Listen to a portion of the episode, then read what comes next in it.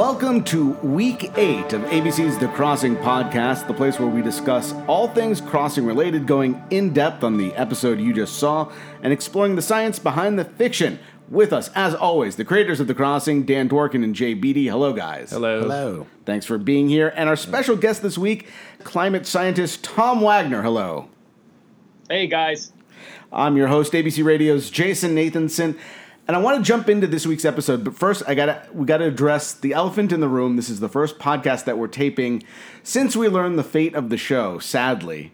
And I wanted to get your guys' thoughts on everything that kind of went down. I don't think I don't think it's it's technically an elephant in, in the room, considering we were all talking about it for about a half hour before we started recording. so what is that at that point? It's not a what does an Greatly elephant? diminished elephant. what does it become when it's no longer when the elephant yeah. has been seen by everyone in the? I don't know. Obviously, we're disappointed, but I think we could see from the ratings, the writing was a little bit on the wall. You know, it is show business, and it's a, a business, and not enough people tuned in. Um, and you know, we just didn't make it. But those, you know, the odds of getting a second season are still very high in uh, in television. So it's something you know going in. Wait, but I think that might confuse people. You just said the odds of getting a second season are very high. The odds are. Oh, I'm sorry. The odds they're of us getting They're a second long. season are are not Are not high at are this point. Bad. Yeah. very bad. Close to would put them zero. zero. I think the network made that quite clear. But yeah, it it's uh it's it's a bummer because there's still there's still you know whatever it is four five five and a half million people a week who watch the show Right. and and and really like the show. And so we're at peace with not getting a second season. It happens. We, we did ha- we did though. I mean, I wouldn't say we, we were planning all along to not get a second season, but what we did was we wrote this first season as kind of a complete story.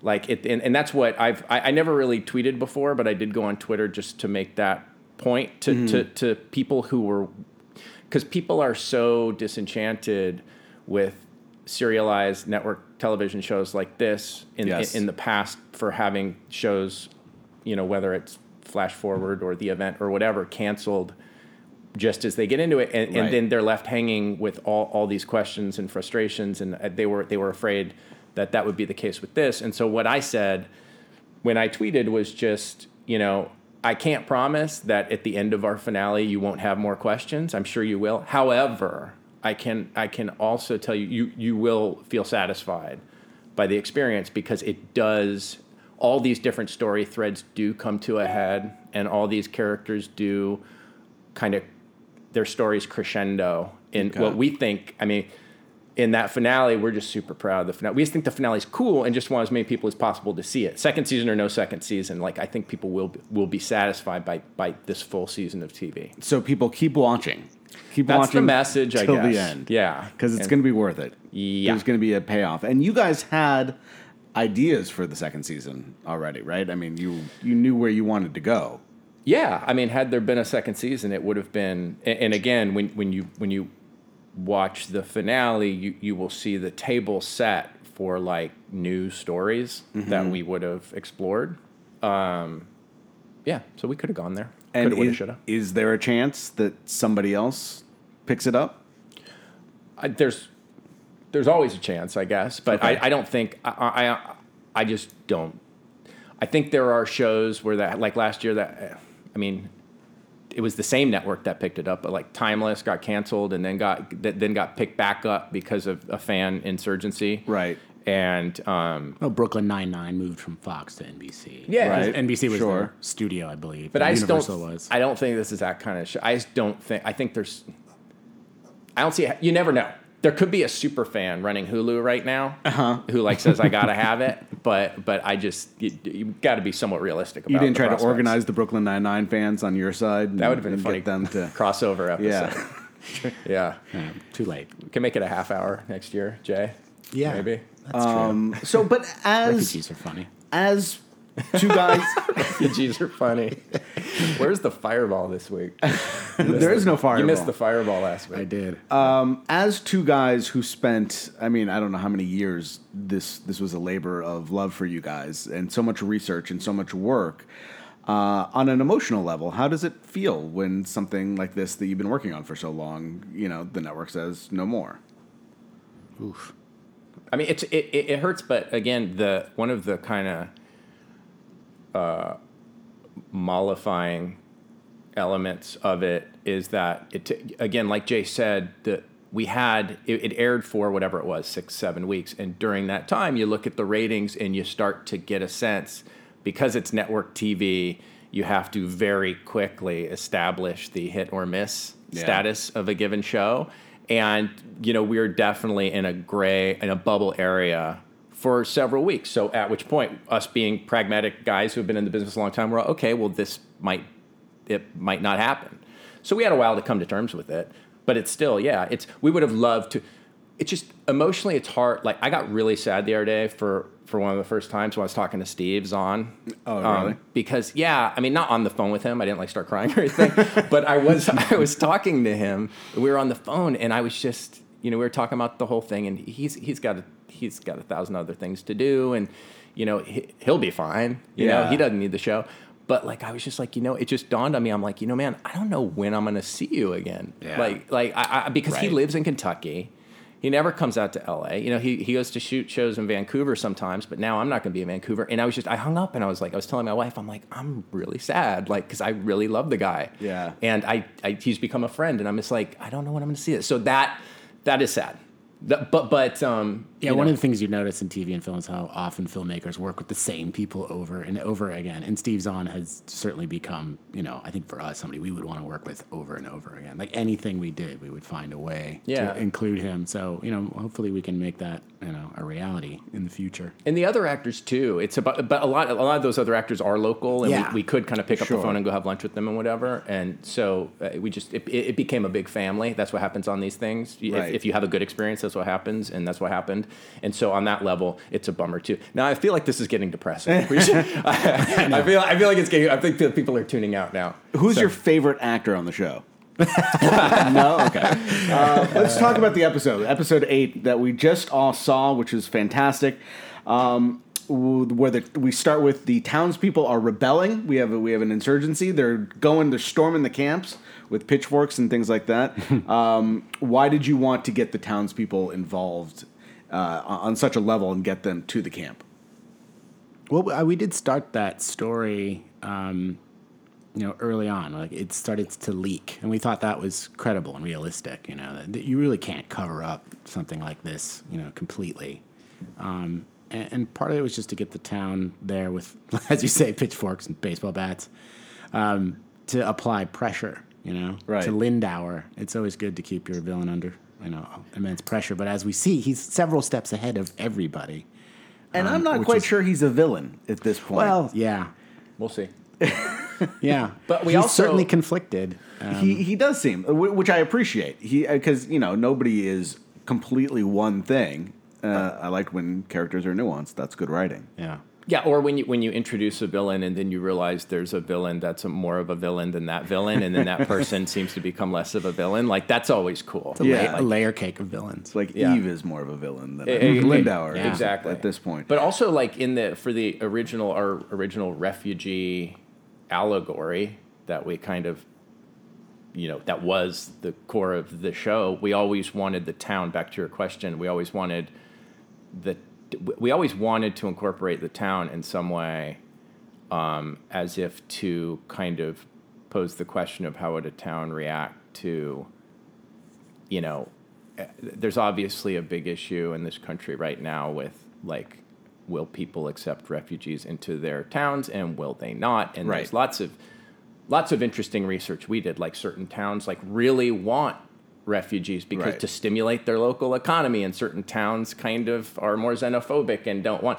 Anyway, you so have we're like, sanctuary cities and yeah, you know, Sure. exactly. So how do we how do we reflect that a little bit? But then we but then we said, well, we had to, we have to twist it a little bit too. Like, let's not have our town say there's refugees up there. We don't like refugees because that's the typical way to go. So we kind of tried to twist it to say, wait a second, you're keeping American citizens. That's that's not right. Let's go up there and find out what's really going on. So because we had to keep the town in the dark, obviously, as to what what is really happening. Um, and one of the uh, we we get more on the backstory of Naomi and Rebecca and Rebecca's daughter and uh, what Naomi is and why she's writing all the symbols and things like that. And the a word that caught my eye or caught my ear was neurodiverse. Um, That's something I'd never heard before. Is that the how did you come upon neurodiverse as a as a thing? I think the I mean I think Sauber, the writer of the episode, uh, came up with that. I, I'd never heard that term either before, but I, I think that uh, I, I I guess I always assumed after he wrote it that that autism falling under the umbrella, the clinical umbrella of neurodiversity was legitimate. Yeah. Um, never questioned it.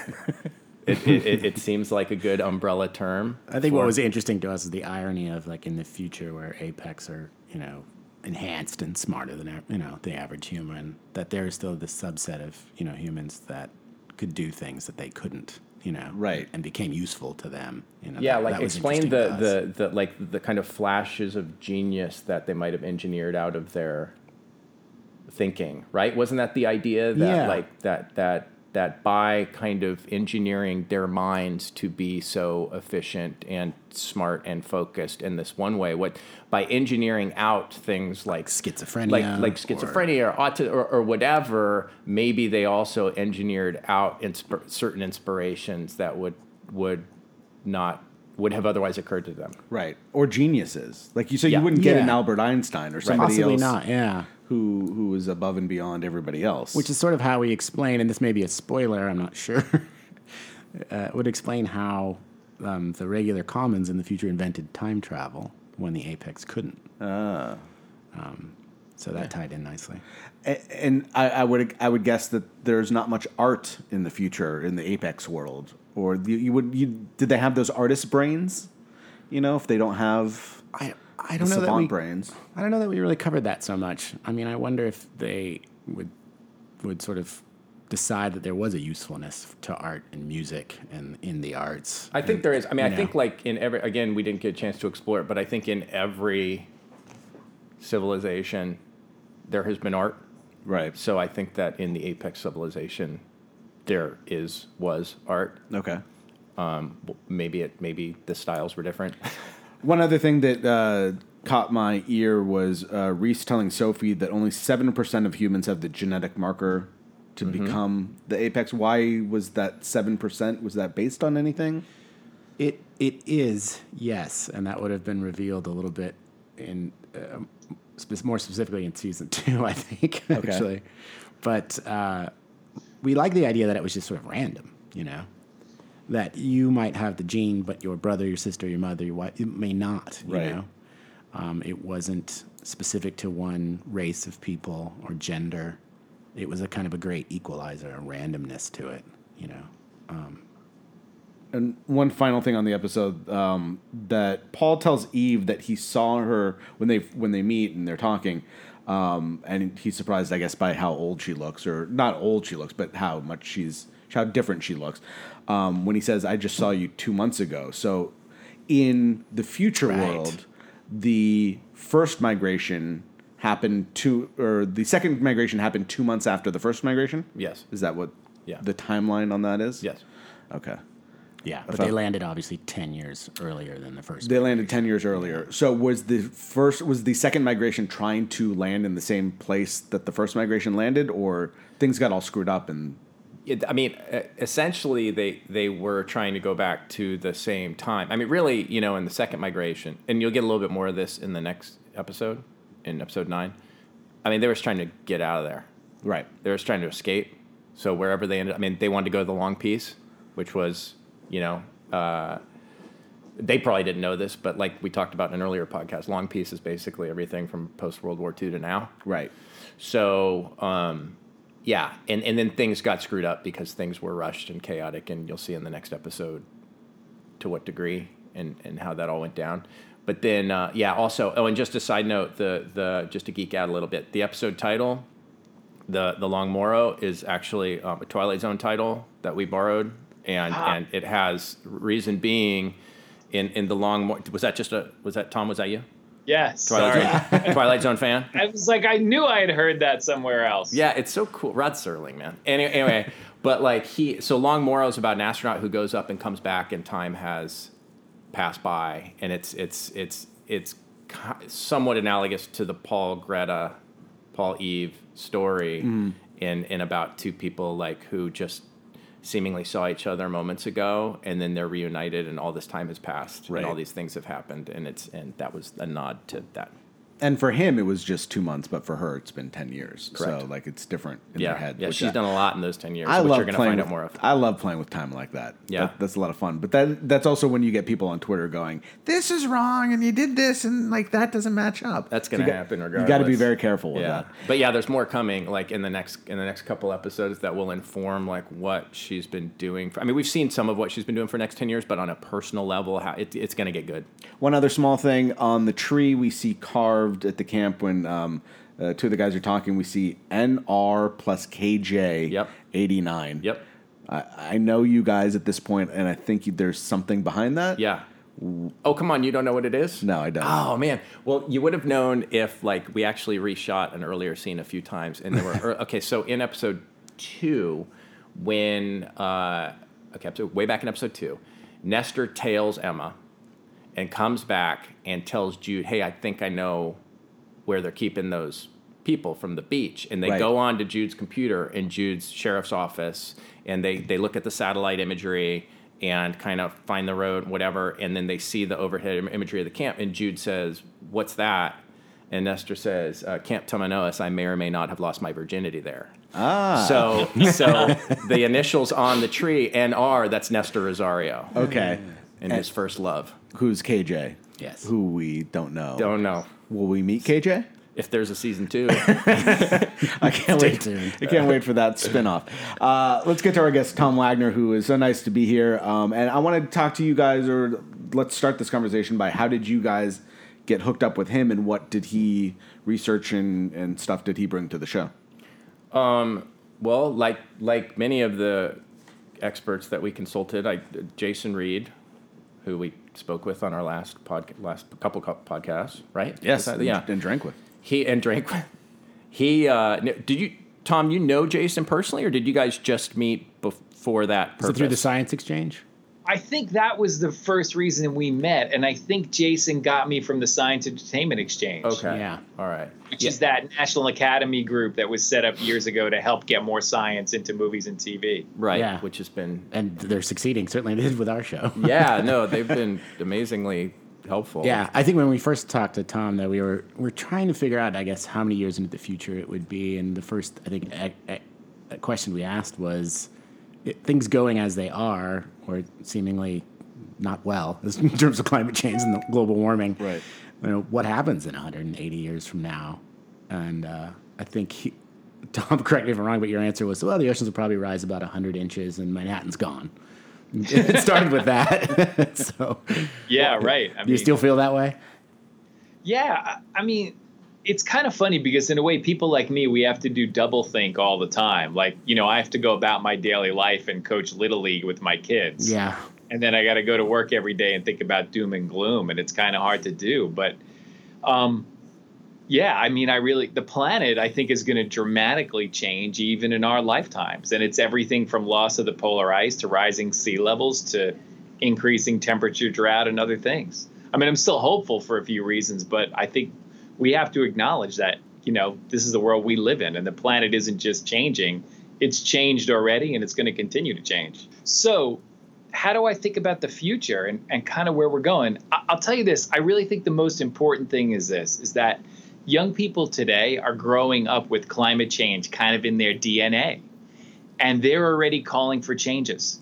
And we kind of see that happening at the grassroots level around the world. Now, for people like my age, right, um, who were born in the 60s and 70s, I kind of liken it to you remember when we grew up and we learned about ecology?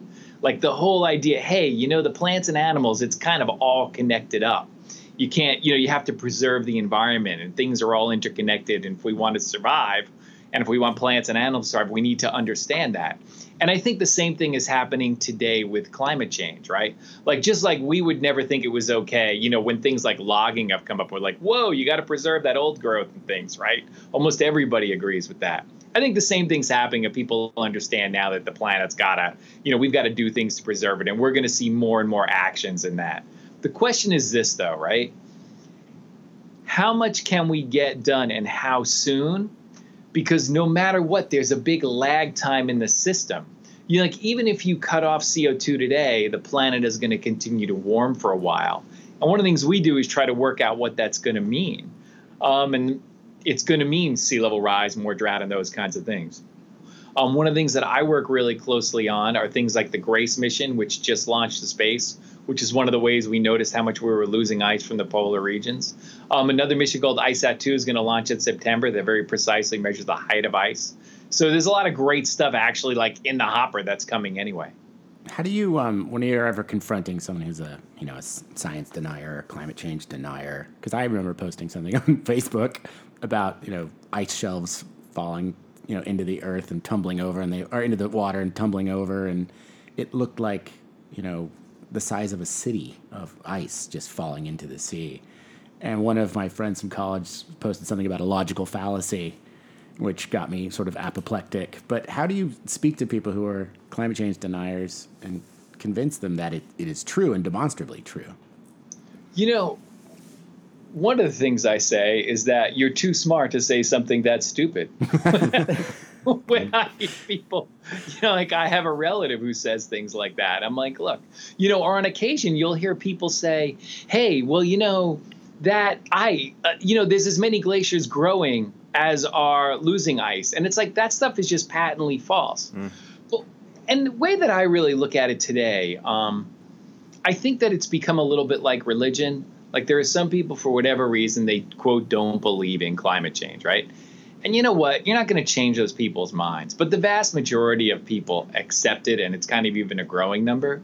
Now, when you look at the science, though, right, the data is clear. Like almost all the ice on Earth, we're losing there are a couple of examples. There's one glacier in Alaska that's actually growing, mm-hmm. but all of the other hundreds of glaciers are, are receding. And what happens is this as you warm the planet up, you put more water vapor in the atmosphere. So in some places, you actually get a little bit more snow in those winter months, right? right? And there's a couple of in the um, eastern end of the Hindu Kush Karakoram range that goes from like Afghanistan, you know, through the the Mount Everest region some of those glaciers towards the Afghanistan end are actually growing because the, there's been a change in the winds there as the Earth's climate has changed. But for the most part, we're losing ice and things from other parts of it. Um, it's actually something that a, a, group of scientists is studying right now. So we're losing but, far more than what's growing.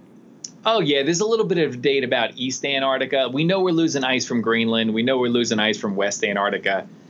East Antarctica might be in balance. We don't know. But the other thing is, we actually have measurements of how of sea level and how it's rising, and we know why it's rising. Like we know, you know, most of it comes from ice. So it's like the evidence is so clear and overwhelming. But listen, that said, I can understand that the general public gets confused sometimes because sometimes the way the media portrays it can be like, well, let's give the alternative point of view, and it's like uh, that might not be the way to present it. Yeah, and I think I think also the the phrase global warming hasn't done you any favors in a way. You know what I mean? Like, or hasn't done us any favors because not not through anyone's fault, but but but the other side seizes on that phrase to say global warming. But what about these floods we're having?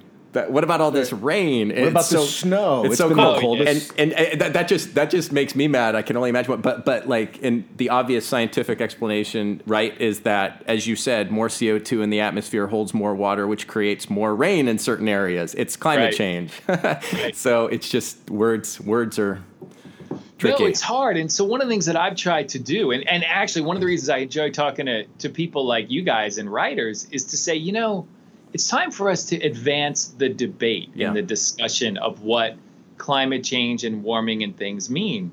And I say, actually, the way to discuss things is what are the implications, right? And the debate should be about how fast are temperatures going to go up? How is the atmosphere actually going to change? How is circulation and weather patterns? How are they going to change? And you know what? We have imperfect knowledge of those things we can't say that in 50 years it's going to be this exact thing. We can't do a forecast the way we do for weather, where we do pretty well just a few days out. It's hard, but we know the general trends. And I think those are the things I wish we could talk more about in the press and things. So, Tom, as a guy who studies this stuff, and we've talked about this kind of thing on the podcast before, are you optimistic for the future, pessimistic for the future? So I am personally optimistic for the future because I really think that what I'm seeing across society is kind of the the developing of collective understanding and the willingness to change. And you know, you're seeing everything from LED light bulbs to alternative fuels, right? Increased use of solar, etc. Um, what I and I feel like for those of us in the United States, especially, we will probably be okay. It's going to cost us more to live the way that we've always lived what I really worry about are developing countries. And I'd worry about parts of the world that are going to be more dramatically impacted. Like, for example, the Middle East, right? Africa, those places, it, India, Bangladesh, they're going to be hit very, very hard by a variety of aspects of change in the Earth's climate and the Earth as a system. And the question is, how are they going to cope with it? They may not have the resources, or they simply have too many people living in coastal areas to cope easily it's kind of you know one of the things I liked about the show is the idea that hey, you maybe really needed to make a group of refugees, which I see as directly analogous, you know, because of a changing Earth's climate system, which I see as directly analogous to what's gone on in Syria. You know, you look at um, you had about two to three million refugees come out of Syria over the period of a couple of years, right? And look at the crazy humanitarian crisis that caused. Yeah. Well, sea level rise alone is going to displace a Syria refugees worth of people every two or three years for the next hundred years. Wow. Then, yeah, and so just imagine what that's going to cause continuously. But now add into that things like drought. Add into that rising temperatures and people having to move away from areas where they've lived for hundreds or thousands of years and farmed you know, change their water resources, make some areas become too flooded. It doesn't mean some other areas won't become viable, but it means that you've got to move a lot of people, and that's a challenging thing for us as a species. I uh, I I heard uh, in the course of my research, I heard some some a British geoscientist refer to the issue as a tidal wave of treacle, meaning he was speaking in the context of trying to motivate people to, to, to, create a, a, greater sense of urgency mm. amongst the general public. And it's a tidal wave. Of, I thought that was a great phrase, especially said with a British accent. Um, yeah. About like it seems like everyone knows it's coming, but it feels like, and everyone knows it's it's big, but it feels like it's coming so slow, and it's hard. Because I know you talk about this a lot too, having gone sure. back and listened to your talks and stuff. Like, it seems like information doesn't do it like motivation is the key to getting people to care and to do whatever they can. Um, and it seems like that that is more than half the battle. Trying to, that, that's what you were just talking about, kind of the messaging, getting people to yeah. think about what. It's hard to to kind of line everything up for people and getting them to care and making them understand. Well, how much? Like I drive an electric car. Is that helping really? Or or is that just? Am I kidding myself? You know, like and and and. No. Yeah. Those are all really good points. One of the reasons that I enjoy working with people like you, because you know, even like through the medium of fiction and things, it's a it's a great way to communicate it and kind of drive the home, point home in an emotional way. Um, you know, there's a lot of study even on the psychology of how do you get people to change, how do you get people to understand. But let's face it, one of the other challenges we face is there are a lot of threats to humanity that people have to deal with right now. And uh, it's scary and it's hard and people will generally focus on the more pressing threats. They're not incapable of understanding long-term threats and we have examples of successes like the ozone hole and the, the montreal protocol. You know so i think it's not as though humanity can't do it you know vaccinations and things like that. Um, but it's just it might be on a longer lead time but i think it's happening i mean one of the other funny things though too is that and this is something I really think we need to change like the zeitgeist on, right? Climate change is already here. It's like that William Gibson quote everybody uses. Like the future is already here, but it's unevenly distributed, if I got that right. Mm, yeah. the city of Miami is already flooding. Right. like be, like to the point where one of the mayors recently is trying to indemnify the city against lawsuits because parts of the city are flooding regularly. The Army Corps of Engineers having to build pumping systems to deal with it. And it's like, hey, already we're seeing people move because of drought. We're seeing parts of the Southwest become drier. We're seeing fires in the Arctic. We're seeing, like, it's already here. Yeah. It's not coming, you know? I mean, I, I mean, I mean, I, I, warned you ahead of time we'd be jumping around a lot, so I just have yeah, like, like, like, like, I just, um, it's back back to like the common person understanding what their contribution is supposed to be and what it all means. It's just it's just so like if you look at um, again not not to keep harping on the Trump administration or whatever, but they are the EPA is trying to roll back the emission standards in California, right? And just today there was an article that I didn't quite understand about how the Science Advisory Board of the EPA is now demanding a scientific review of what those uh, what that will mean. Um, and I'm I'm thinking of a regular person in California like trying to do right by the climate, like wanting to to buy the right kind of car that's not going to send so much CO2 into the atmosphere. And then, but the government's trying to roll those standards back. And then we've hmm. got gas prices, which now are high, but w- when they become low again, people are manufacturers are going to start it disincentivizes manufacturers to build electric cars. You know what I mean? They're going to start building yeah, sure. gas car, and it's just it's like one step forward, two steps back. Is my point. and it, it's just it's just I, I feel kind of powerless sometimes to know like what people are supposed to think and supposed so, to do. Yeah, and I think a couple of different things. You know, the first one is this, right? CO2 has a long residence time in the atmosphere. So the less you put in, is the less there is in the atmosphere for a long time to come. You know, and you, and you can't lose sight of that. So changing out light bulbs, driving an electric car, um, finding any way you can to minimize your energy use, those are all perfectly reasonable, good things to do that have a direct impact. Might be small, but it's part of it. But I think one of the most important things to think about too is the idea of the bridging technologies, right?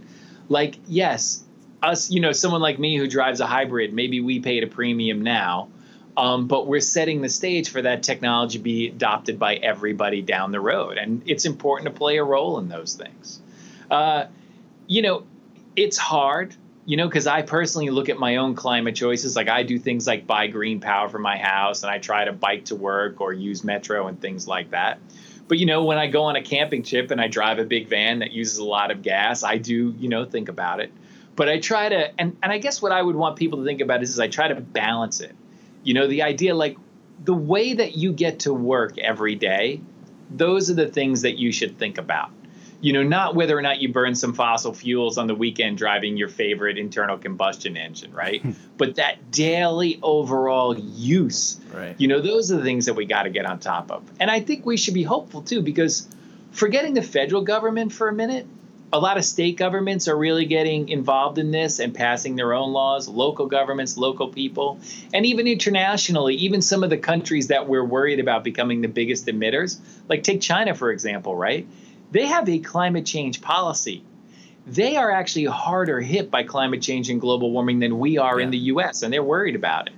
So that's why I, I sort of feel like in the long term, we're going to get it figured out, but there's going to be a lot of impacts that happen along the way. And uh, I think that's a great place to leave it there until next week. I want to let everybody know that the Crossing podcast is a production of Brick Moon Fiction. Thanks to the creators of the show, Dan Dworkin and Jay Beattie, for being here. Thank you. And Thanks. our guest, Tom Wagner, thank you for being here as well. Thanks for having me. Thanks, Tom. I'm your host, ABC Radio's Jason Nathanson, and we'll cross paths next week.